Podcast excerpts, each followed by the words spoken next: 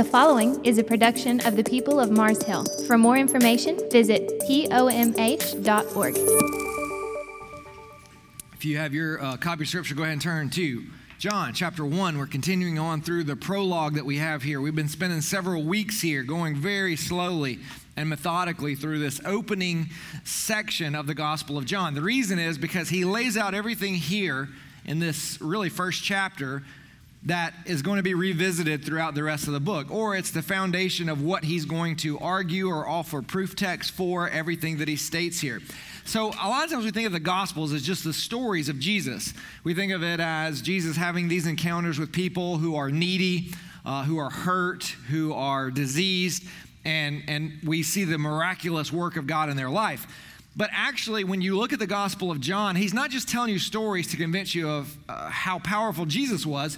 He's offering these proof te- or offering these statements here at the very beginning, and then every story he tells you is pointing back to, and here's why I can say that, and here's why I can say this, and here's why I can say this. So all these themes develop here at the very beginning of the Gospel of John.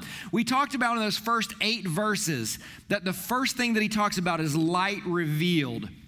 So there is in the beginning was the Word. The Word was with God. The Word was God. And then he talks about these issues of light and life coming into that. So there is this revelation of God. We see in the very beginning of Genesis that God is the author of everything that is. And then John opens his gospel in very similar fashion, saying Jesus is God and he's the author of everything that is.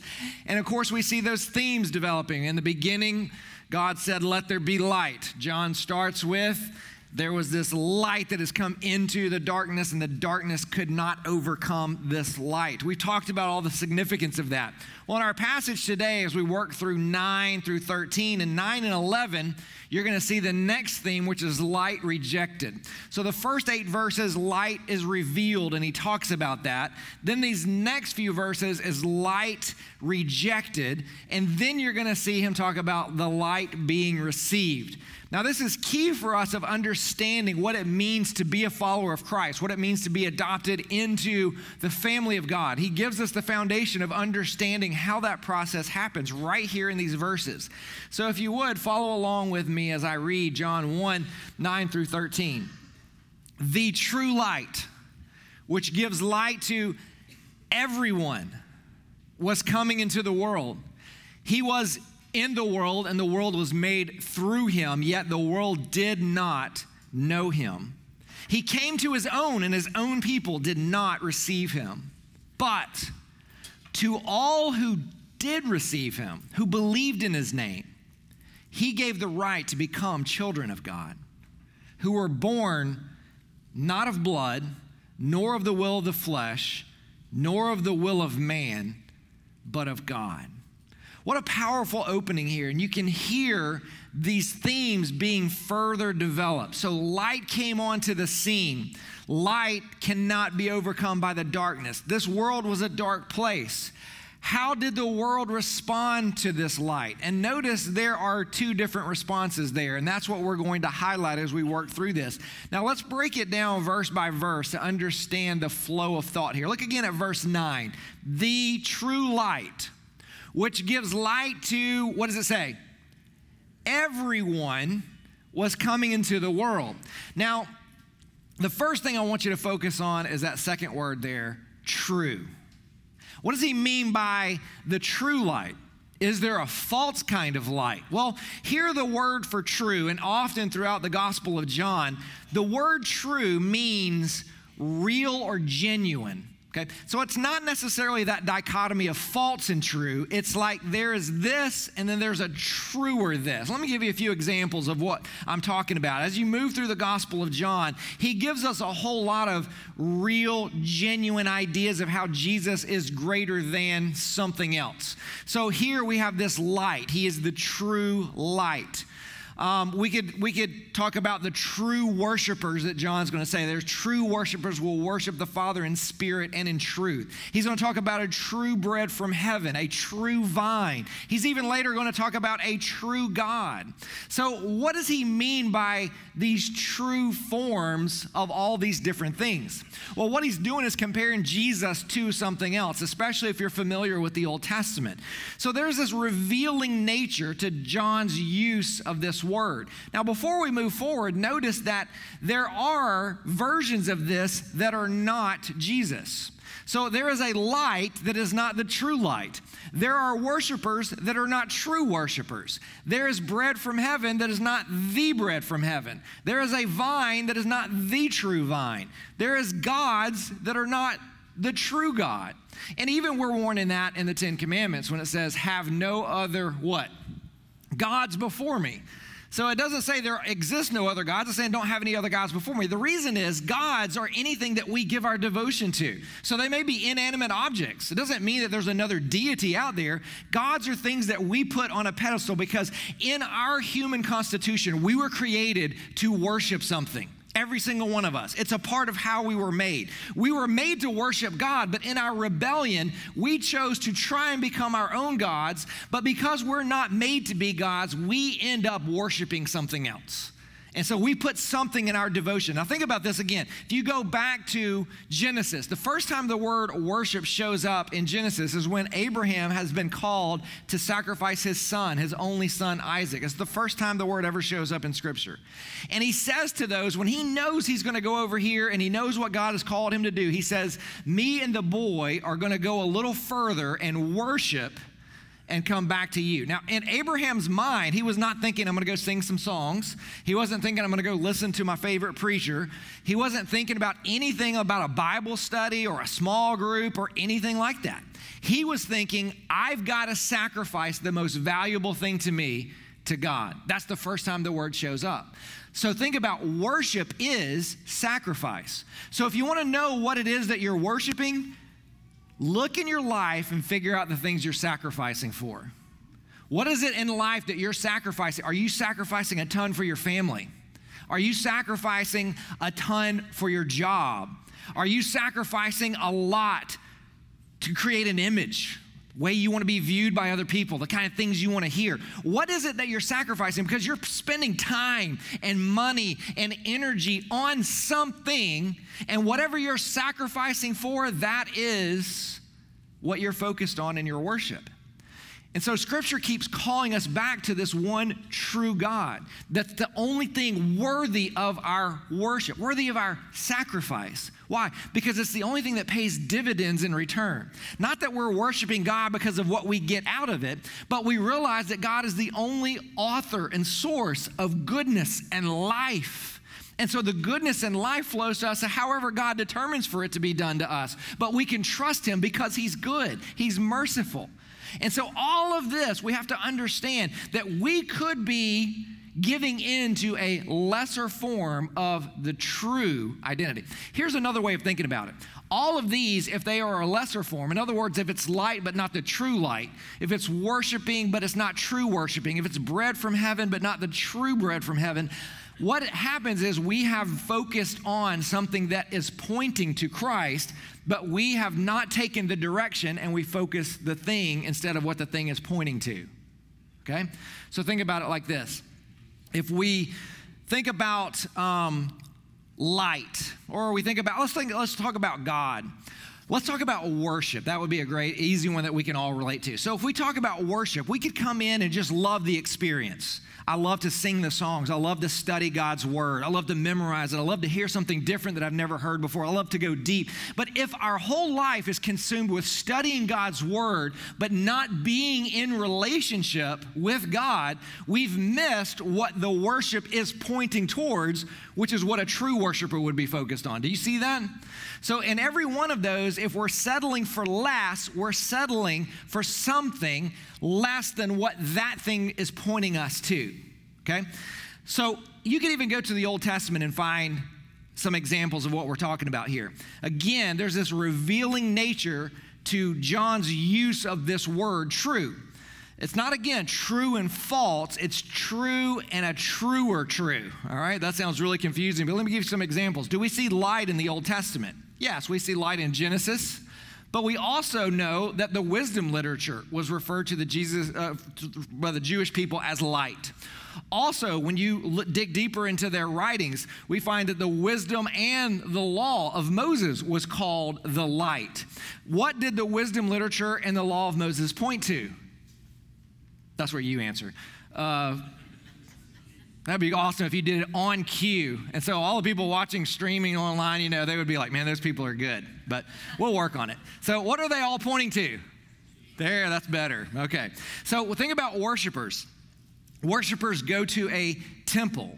But later on, Jesus is going to say true worshipers don't go to a temple, they worship the Father in spirit and in truth. So it's not a place, it's not bound by place and time anymore. It's bigger than that, okay? Um, bread. There was manna that was given to the people as they wandered through the wilderness. And so that manna was this provision of God, but Jesus is a bigger picture. He is the living bread that's given to us. It doesn't just sustain us for a day, it sustains us forever. And daily we are being fed by Christ. The vine Israel was, referred to as a vine in the Old Testament. Jesus says, I am the true vine. And then, of course, there is that picture of God in the Holy of Holies inside the tabernacle or the temple, depending on which time period you're talking about. And in the Holy of Holies, and only the high priest, and only once a year, and only with a blood offering could he enter into the presence of God. And so when Jesus comes onto the scene and he dies on the cross, the veil is torn in two representing the fact that Jesus has opened access for us not to have to have another mediator, but He is the only mediator between us and God. And now we have access to God the Father ourselves. So, all of these things, John is going to keep pointing us to the fact that there are these truer forms of it. And when he talks about this truer form, he's talking about Jesus, or he's talking about something Jesus accomplished. So, John's point is this Jesus is the Word. And this word came into our world as the light, the truest, most genuine, ultimate revelation of God to man. So, so the word, this word that is the light, is now coming into his own creation, the thing that he created himself. Go back to verse 3. In an act that is very distinct from creation. So he comes into the world, but even in the in the coming of Christ, the coming of the light into his creation, he doesn't come in in a normal way. He is born of the Virgin Mary. You can see the illusions again what John talks about there when he talks about our own life, and we'll get to that in just a minute. So, this is the beginning of John's explanation of the incarnation. Now, verse 14 is probably more explicit talking about the incarnation when it says, And the Word became flesh and dwelt among us. But there are hints of it right here that he's already talking about. Again, it reminds us of God's intentionality in his creation, but not only in his creation, in his redemption, in his salvation that he has planned for us. So, what we find is the Son the Son of God, being sent into the world here, is going to be echoed throughout the rest of the Gospel of John over and over again. And all the encounters that he gives to us and all of the stories, what we find is Jesus is the Son who has been sent by the Father. He says that over and over again. And notice the next part of that verse it says that he gives light to everyone. Okay, so there are a lot of things in there. First, the idea of light, also the light coming to everyone. Now, this phrase is directly connected to that previous phrase. This is the true light, and this true light is going to shine on everyone. Now, this phrase is very important for us to understand because a lot of times we think of having the light shown on us as a salvation experience. You know Johnny Cash. I saw the light. y'all know what I'm talking about. So he's talking about a salvation experience, right? I saw the light. The light came. It was a salvation experience. It's something that changed my life. But this is not what it's talking about because there's this very inclusive nature of what he's talking about. This light shining. Who does it shine on? It shines on. Y'all are getting so good at that. They're going to be impressed with us before long. So it shines on everyone. Is everyone saved? No, because this passage even points to that. So, this idea of this light shining on everyone, at first it looks very inclusive, it looks very universal. But actually, what John is doing is creating a dichotomy here. So, the universal inclusive aspect of this light is that it shines on every man, and this speaks to illumination. In other words, God has revealed himself. The light has come into the world, and there's no place in the world that the light has not been visible. It shines on every man. So, this illumination, then, if it shines on every man, speaks to the fact that every man's condition has been exposed. Are you following me so far? The light comes, the light shines on every man. If we're talking about the light in the form of illumination, that means everyone has been revealed. Everyone's true condition has been brought out of the darkness and into the light. So those who hate the light are those who run from it. Why? Because they don't want to be exposed. They don't want their darkness. They don't want their deeds, their evilness to be exposed. They want to hide it. Why? Because they have concealed it in a nice package of religiosity or self sanctification, whatever it may be. Or either they just love pleasure and they love serving themselves and they love being selfish, and so they live that life. They want to run from the light because the light exposes those things. And so, those, though, who embrace this light, or think about this, embrace this truth or the true light, now they are not running away from, but running to this light. They see their condition and they are humbled by it. They are mortified. They are embarrassed. They feel shame. And, and, they're the ones, like pictured later on in the gospel, where he buries his head and says, God, have mercy on me, a sinner. That's someone who's had the light shown on them and is not hiding their true condition. They admit their true condition, it has humbled them, and in humility they respond to God. So the light shines on everyone, exposes all the human hearts, and depending on how we respond, shows what we think of ourselves, shows whether we agree with what the light has exposed or what we are trying to hide from the light exposing in our life. Now, John's going to expand on this further. Remember, again, we have in chapter one him laying out all these details. And then you're going to see him follow this up in chapters that come. And he's going to talk about this. You're going to hear Jesus talking about these types of things in certain encounters that he has, stories that John shares with us. But let's, let me just give you a taste of that. If you flip over to chapter three, if you look at verse 20 of chapter 3, of course, this is after the very famous verse, chapter 3, verse 16 God so loved the world that he gave his only begotten Son. that whosoever believes in him should not perish but have eternal life. But look at what he says in verse 20. For everyone who does wicked things hates the, what does it say? And does not come to the light, lest his work should be exposed.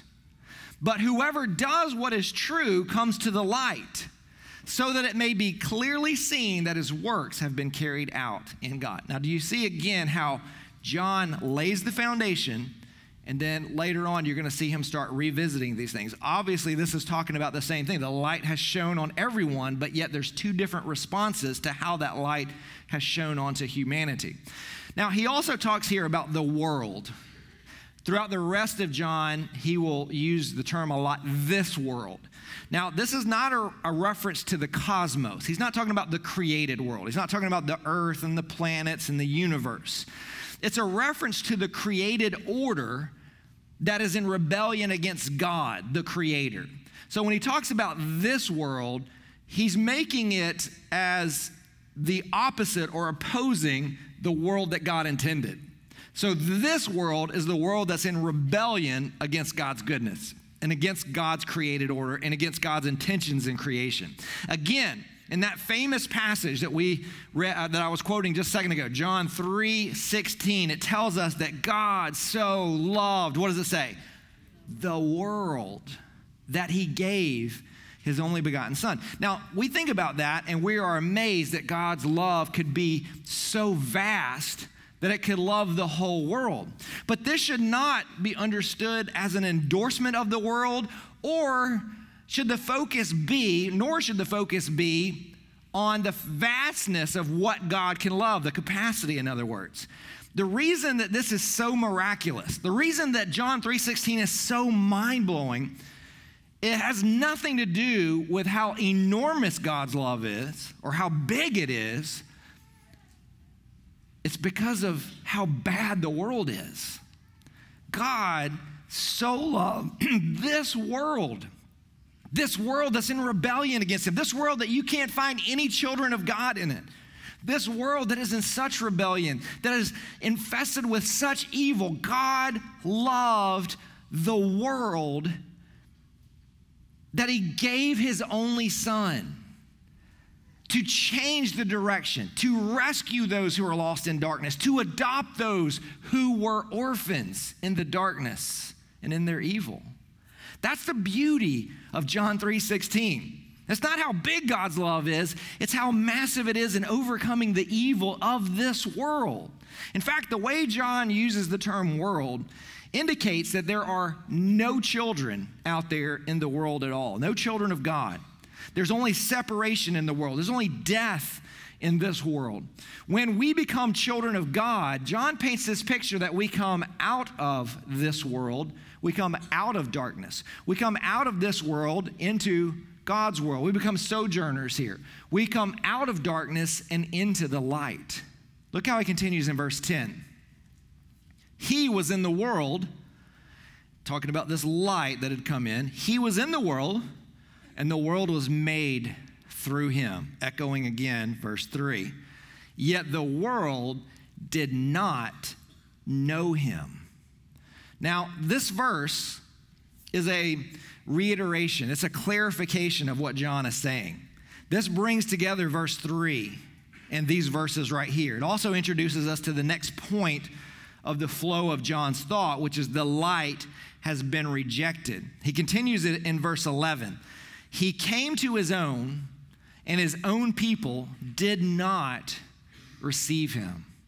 Now, this is actually a, a, reflection again of what he said about John the Baptist. What was ironic about his introduction of John the Baptist was this. He says, And there was a man, he uses the singular, there was a man sent from God whose name was John. And John was going to be this witness to the light. Now, why is that ironic? Why would that be shocking if we were reading this when John wrote it? Like we were the first hearers of this. Because we would sit there and go, you know what?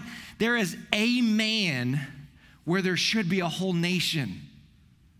There is a man who's pointing people to the light, when yet there was this whole group of people who had been entrusted with these prophecies, who had been given this promise that through them was going to come one who would be a Messiah for all the nations, who would bring peace. And yet, when he comes onto the scene, there is a man who had to be sent by God to say, Wake up, everyone, the light is here, because we didn't recognize the light. And it just shows our depravity. It shows where our heart will go if not protected and guided by the Spirit of God. And again, we see this in verse 11. He came to his own, and his own people did not receive him. So he came to what was his. He came to his creation. He came to the very thing that should have recognized him and clapped and applauded when he come into the scene. But they did not recognize him. Not only did they not recognize him, they rejected him. You know, we continue to do this in our culture, don't we? We continue to reject God on an ongoing basis. I mean, if you look at the major themes of what we argue about in our culture today, all of them have their roots really in Genesis 1, in creation. All of them. Whether it's a sexual issue or whether it's uh, about life or whether it's about morality or it's any, any of those things, you find that we reject God over and over and over again. We reject him in our society. You think about America and our long history. Why did people even come to this continent? They were coming for a place where they could worship freely, out in the open, in public. And over a period of time, what have we done? But we've turned the laws to push those people back into the shadows, to not allow that back in the public place. Even to the point at different times of the year, it seems like it's always an argument about where God can be and how God can be recognized and how we can acknowledge Him in certain places and certain places it's inappropriate. Over and over again, we continue to reject God, and we continue to do it in our own life if we're not careful. Over and over again, we want a God who serves us, not a God that we serve. We want him for what he can do for us, not what we can do for him. We want the salvation of sins. We want the forgiveness. We, we want the eternal life promised to us. We want the blessings. We want the health. We want all of those things, but we don't want the sacrifice. We don't want to worship God. We just want him to acknowledge us. And if he doesn't acknowledge us, we're not going to acknowledge him. And that's what the society has done and grown to to this point. Look at verse 12. And I want to see 12 and 13 together. I want you to hear them together. We're going to look at them individually. But to all who did receive him, who believed in his name, he gave the right to become children of God, who were born not of blood, nor of the will of the flesh, nor of the will of man, but of God. So, verse 12 points out a very important point that we all have to come to grips with. And I want to be clear on this. Not everyone becomes a child of God. Did you hear me? And is it crystal clear? Scripture teaches this over and over again. It's hard in our society today to talk about it, to accept it, but it's very clear. It's crystal clear. Not everyone becomes a child of God. And so, verse 12 and verse 13 reveal to us some important truths in understanding what it means to be a child of God. This is an explanation right out of the gate that John gives to us in his gospel on how someone becomes a child of God. Verse 12 and 13 are so important because they tell us the process. They tell us what that looks like as we walk through it. And so I want you to think about this. How many of you today would consider yourself, you don't have to raise your hands, I just want you to think about this. How many of you would consider yourself, I'm a child of God? We sang songs about being a child of God, right, today. But are you truly a child of God? How do you know if you are a child of God? Well, he talks right here very clearly in this that it has something to do with receiving and believing, doesn't it? You see, there is this picture that John is going to create as you go through his gospel that when you get to the end of it, it's crystal clear. You can know that you're saved. Matter of fact, he writes that at the end. He says, I've written all of these things so that you may know. Know. Jesus answered the Pharisees one time. He says, Truly, truly, I say to you, everyone who practices sin is a slave to sin. Keep that word slave in the back of your mind. The slave does not remain in the house forever, the son remains forever. So if the son sets you free, you will be free indeed. I know that you are an offspring of Abraham, yet you seek to kill me because my word finds no place in you. Again, there's the word. I speak of what I have seen with my father and you do what you've heard from, what does he say? Your father. There's two families represented here. How do you know which family you're in? Depends on which father you're doing the will of. There's the father of this world, the father of darkness, and there's the father of light. There's the creator and the one who likes to destroy the creation. Which father are you serving? So there are definitely two different families, and not everyone is going to be a child of God.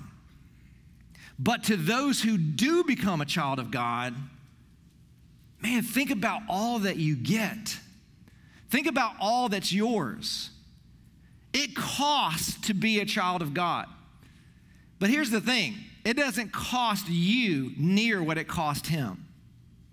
You think about God when he spoke creation into existence, ex nihilo, out of nothing. He speaks it and everything responds. There was nothing there, he speaks it into existence. That didn't cost God anything, did it? I mean, God didn't have to pay anything, he didn't sacrifice anything. to create the entire world. And you know what? Revelation tells us that when God calls his children home, it's not going to cost him anything. He's going to say, Son, go get your bride. And it's going to be a beautiful day with a beautiful feast. But it's not going to cost God anything. But when it came time to save your soul and my soul, God had to butcher his only son on Calvary's cross so that you could be adopted into his family. Our salvation is the only thing that's ever cost God anything. I want you to think about that for a moment. I want you to just let that set heavy on your soul. Do you treat your salvation with the dignity and respect that it deserves? Because the Creator God had to sacrifice something for you to have that. This is the heaviness that John wants to bring us into. That there is this, we're talking about life and death here. We're talking about what family you're going to be a part of. We're not talking about a kind of salvation where you pray a prayer and all the angels in heaven rejoice and then you walk out of that door never to be seen again. That's not the kind of salvation that John is talking about here. He's talking about true salvation. Not just being saved in a moment in time, but being saved for eternity. It's this ongoing salvation. Matter of fact, look at verse 12 again. But to all who did receive him and who believed in his name, he gave the right. Now, the word right, a better word there, or a similar word that maybe is a little clearer, is the word authority. He gave the authority to become children of God. Now, I want to point out one other thing there's this receive and believe, and I'm not sure why the ESV translates the word believed in the past tense because everything that I've read in the commentaries and, and going back to the Greek that it points to that it's in the present tense. So it's an ongoing belief. It's not I believed back there, but it's I believed back there and I continue in my belief into the present. And as I move forward, I continue to believe. So it's this process of believing, is what it's talking about. So there is this receiving and believing in his name. And then somehow, when we receive and believe in Christ, he then gives us this authority to become children of God. So, verse 12 sets these two conditions together receive, believe, and then this idea of authority that's given when there is this receiving and believing. So, receiving, this is about taking Jesus for who he is and not taking Jesus for who you want him to be. I can't tell you how many times I've run into people who are sold out followers of Christ, and then you meet them a little later on in life, and they've gone through a crisis and, and maybe they're still followers or maybe they're completely agnostic. But what they have done is they've walked through something, and without going into details or creating a scenario, in essence, what they say is God turned out in some kind of crisis not to be the kind of God I wanted, so I'm not going to be the kind of follower He wanted. That is not a dedication taking God for who He is. Because if God is sovereign and God is good and God is merciful and God is just, then we have to take Him as He is. Do you know in our wedding ceremonies, we go through these things called vows? Now, we've heard them so many times that we just kind of get used to it and we hear the whole thing go through it. And then we always go, oh, if they wrote their own vows out, because we know they're going to be way longer and this wedding's going to take forever to get through when they write their own, right? You know what I'm talking about. But if they have those traditional vows, what do we say? Do you take this man to be your lawfully wedded husband? Do you take this woman to be your lawfully wedded wife? Now, here's the thing legally, wouldn't that be all you'd really have to agree to? But for some reason, we go further than that. It's like in this moment, yes, everything is perfect. And look how beautiful she is. I mean, she's got that pretty dress on and her hair is perfect. And look at him. He's never looked that good. I mean, he's never looked that put together. And so everyone's here, our friends, our family. I mean, there's something so perfect about this moment and so beautiful about this moment. Why wouldn't I agree to that? And then all of a sudden, the minister interjects, hey, but will you take her for better or for worse? Well, well yeah. What about for richer or for poorer? Okay. What about in sickness and in health? Okay. Do you take her for as long as you live and let death be the only thing that separates you. I mean, if we really thought about what we were agreeing to there, we would take a little bit longer of a moment to respond, wouldn't we? I'd be like, let me think about this again, you know? I hadn't thought about it that deeply yet. That's a good question. Let me think for a second. How much money do you have? Um, but the, but the, the essence of why we do that is because what we're saying is you've got to take them for who they are. And in essence, when we come to salvation, it is also taking God for who He is. That doesn't mean taking God for only the things that I want from Him. Not just the forgiveness of my sins, not just the blessings that I want, not just to feel good, not just to go there when I'm going through a difficult time and going, oh, look at all these promises that are geared towards me. No, it's also recognizing that it's for His glory, that it's for His name to be made great that I have been saved. It's not for my name to be great. It's not for my situation to be better. It's for his renown and glory to go forward, right? So we talk about Jonathan and his wife going to Indonesia. Man, why would they why would you do that? I've been to Indonesia. Let me tell you, it doesn't get any better than this right here. Okay? And you go to Indonesia and there are people everywhere. I mean, they're right around these little scooters, and I don't know how they don't run over each other. And I saw one scooter had a whole family, a family of seven, on a moped. He had a he had a two by four, a little bit bigger than that probably, strapped onto that scooter till it went about that far off the back of the bike, and he had his kid sitting on that, and him in front, and he had, I promise you, I promise you, uh, no more than a seven month old sitting on in front of him between the handlebars. And he perfectly weaved through that traffic. Everybody just waving at you. I mean, it's amazing. But why would somebody leave this place and go to a place like that? For the renown and glory of God. Because we live for something bigger than ourselves, for our own comfort, because we buy into the fact that this world is temporary and it's not going to last forever. And somehow I want to live for something that is beyond me. A legacy that's not based in who I am, but based in who God is. You see, believing, believing is the essence of humility.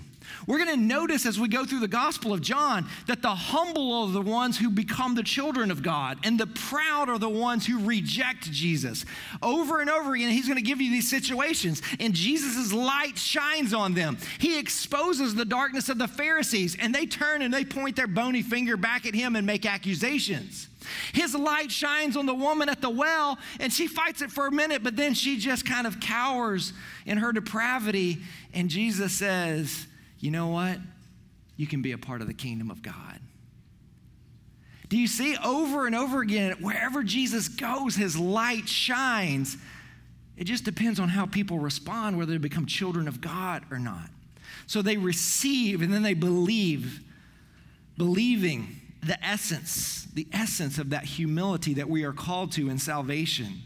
Now, we're going to see the definition of believing expand as we go through the Gospel of John. Believing is so much more than just this mental assent to knowledge, it is also welcoming the work that Christ wants to accomplish in us and through us. Now, I want you to look again at verse 12 and 13. But to all who did receive him, he believed in his name, and who believed in his name, he, meaning Jesus, gave the right, the authority to become children of God, who were born not of blood, nor of the will of the flesh, nor of the will of man, but of God. Now, first, I want you to notice the connection between Jesus in verse 12 and God in verse 3. Do you see that? Again, John is making this uh, assimilation that Jesus and God are the same one. Okay, God does this, Jesus does this work in verse 12. God does this work. God is the one who makes this children, brings these children in from death where they were no, nothing into being the ones who inherit the kingdom of God. But somehow Jesus gives us the right and the authority to actually become the children of God. So there's a very important connection between verse 12 and 13. In verse 13, God is our Father, but in verse 12, John tells us that in order for us to have that, in order for God to be our Father, in other words, in order for that to happen, we need to have an authority, a right given to us by Jesus. Why? Well, first of all, we see here again an allusion back to the original creation. Go back and look at verse uh, 12 and 13 again. Uh, look specifically at verse 13. Who were born not of blood, nor of the will of the flesh, nor of the will of man, but of God. There's only really two people that you can point to in reality who were born that way Jesus and the first Adam. The first Adam was not born of the flesh, was he? It wasn't someone who was having passion for another person and they created another human being. It wasn't born of the will of man. There wasn't two people come together and said, we need to leave a legacy for each other. And so we need to create more human life. It wasn't. It was born of the will of God. The only other person you can point to is Jesus. It was not two flashes coming together to form it. It wasn't the will of Mary or Joseph that Jesus came, it was the will of God. So, again, what we see is when we become the children of God, it is the same picture. Somehow it is the will of God that brings us in as children. It is not our flesh. It is not our will. It is His will that He draws us to Himself. And notice in the first creation, how did man, after he had been completely formed, it says that God breathed into his nostrils the breath of life, and man became a living soul. How do we become a children of God? God breathes into us the Spirit of God, which is another word for breath. They're very similar in the Greek language.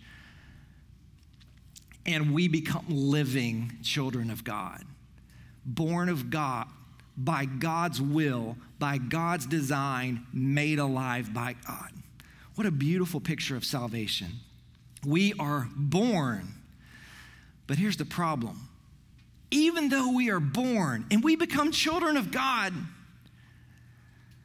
we're still sinners, aren't we?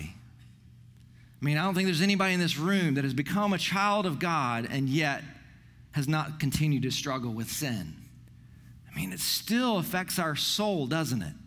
Still affects our walk with God. It still, whenever we walk into those moments, it separates us from God. We, we, have you ever been in that moment where you were willfully sinning against God and you just didn't want to talk to Him. You didn't want to have any, pr- you knew where you stood. You knew that you were being rebellious and you're like, there's no reason to go talk to Him because I'm living in this. And it's like, you begin to think to yourself, why am I doing this? This doesn't make any sense.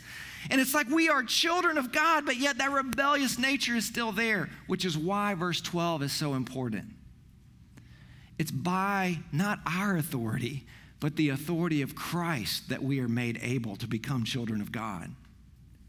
It's God's will that He makes us His children, but guess what? He can make us His children and we would rebel because of our sinful nature and we would be back in our rebellion and separation from God. We have to have something that keeps us intact, something where we don't have to keep coming back and keep getting saved over and over and over again. Just like Jesus is going to say just a little while in the Gospel of John that children, that sons stay in the house they don't ever leave. So somehow we need to be made children of God where we are not in rebellious states that we can't get out of. The only way that can be done is through the person of Jesus who lived the perfect life who died and paid the penalty of sin on the cross, who was buried in the grave and rose three days later, defeating death, hell, and the grave. And then Paul begins to celebrate this in Ephesians chapter 1, doesn't he? With that big run on sentence. In him we have life. In him we are adopted into the kingdom of God. In him we have every spiritual blessing. It's ours in Christ Jesus. In him, in him, in him, because it is the righteousness of Christ that is applied to us. So, because of the authority, authority of Christ, because he defeated death, hell, and the grave, he has the authority to say, Father, this one is ours, and he is with me, and I am giving my righteousness to him. So even though we struggle through this life and we fight to be obedient in our following after Christ and we want to be more and more like the image of God, here's the beauty of salvation. You are not fighting those sins anymore to be forgiven of them. You're fighting sins so that you reflect the nature of God more perfectly. The sins have already been forgiven past, present, future, paid in full. Now, if anyone can hear that story and think, man, I just want to continue living in my rebellion, you're not a child of God. Can you hear me? You're not a child of God. And you need to go and you need to do some heavy self examination of your soul. There's no way you can hear that story and think to yourself, man, that's awesome. If my sins are paid for and I'm in, then I'm going to go out and do what I want to do. How could you hear the love of the Father when you are in full rebellion? He reaches out and pays the only thing that He's ever had to pay in His entire existence so that you can become a child. And when you become a child, you want to run back. That's not a child of God. Because even though you're not perfect, even though sin will always haunt you and you'll always be struggling with, to the day that you die, you will never be comfortable with it. You will always be drawn back to, oh, I know this is, I've got to repent of this. I've got to, I want to reflect the glory of God in the way that I live my life. See, this is why we need the authority of Christ. This is why God has gone to great extremes to bring us into his family. But listen, it's not just about being a child of God, it's about being that reflector of God's glory, that we will become the light of the world. Not that we take Jesus' place, but what happens is because we are in Christ, we begin to reflect his glory to the world around us. That's our great ambition. That's why someone would leave this place and go to the other side of the world to reflect the glory of God in a dark place. That's why many of you will go to work to a job that seems so miserable and so dead end, and yet you go with joy. Why? Because you're not there to create something for yourself, you're there to reflect the glory of God in a dark place. That's why many of you, even though you may retire, you never retire. You work harder in retirement than you ever did when you were working because the kingdom of God still needs to be advanced. And so you give your time and your energy to the kingdom of God expansion by reflecting the glory of God where He has called you. Brothers and sisters, this is the great family of God that we are invited into. He is the great Father that we have been called to reflect. And it is for His glory and it is for His namesake and and for his renown that we are called. Amen? What a beautiful picture of what our gospel is. And it is our gospel because we are in Christ. Let's pray together. As you sit and reflect, I want to read these verses just all together again. And as we've talked about and accentuated some of these words, I want you to just listen anew and let it wash over your soul. The true light which gives light to everyone, was coming into the world. He was in the world, and the world was made through him, yet the world did not know him. He came to his own, and his own people did not receive him. But to all who did receive him, who believed in his name, he gave the right to become children of God, who were born not of blood, nor of the will of the flesh, nor of the will of man, but of God. Lord Jesus, we are indebted to you. In our dead sin of state, uh, a dead state of sin, in our lifeless form, and our spirituality, you saw us there, dwelling in the darkness. And you left your throne in heaven, and you became the light in this dark place sent by the Father to reflect the glory for us. But we're honest, God, that when the glory of who you are and your righteousness reflected on our life and our soul, we were ashamed of what we saw. We realized how wretched we'd become, how rebellious we are. It had become about our glory, And it had become about our ambition, our selfish ambition. And yet you saw us in that lowly state, and you could have left us there, but you came to give us a chance, to give us an opportunity. You chose to come to us. Lord, I, I can't explain salvation fully. My mind does not comprehend it, but my heart revels in it. The fact that Creator God would care about what happens with me. That you cared enough that you want to give me gifts through your spirit. That you want to use me for your kingdom to further your name in your creation. What an incredible invitation. God, forgive us for not taking it seriously. Forgive us for wallowing in the darkness, even though we've been invited to come into the light. Lord, I don't know where everyone here is in their spiritual journey, but Holy Spirit, I pray that you would do the work of your kingdom in the hearts of those who are willing to hear. And may you receive the honor and the glory that is due to you in our response to the teaching of your word. We ask this in Jesus' name. Amen. If you have any questions about what it means to be a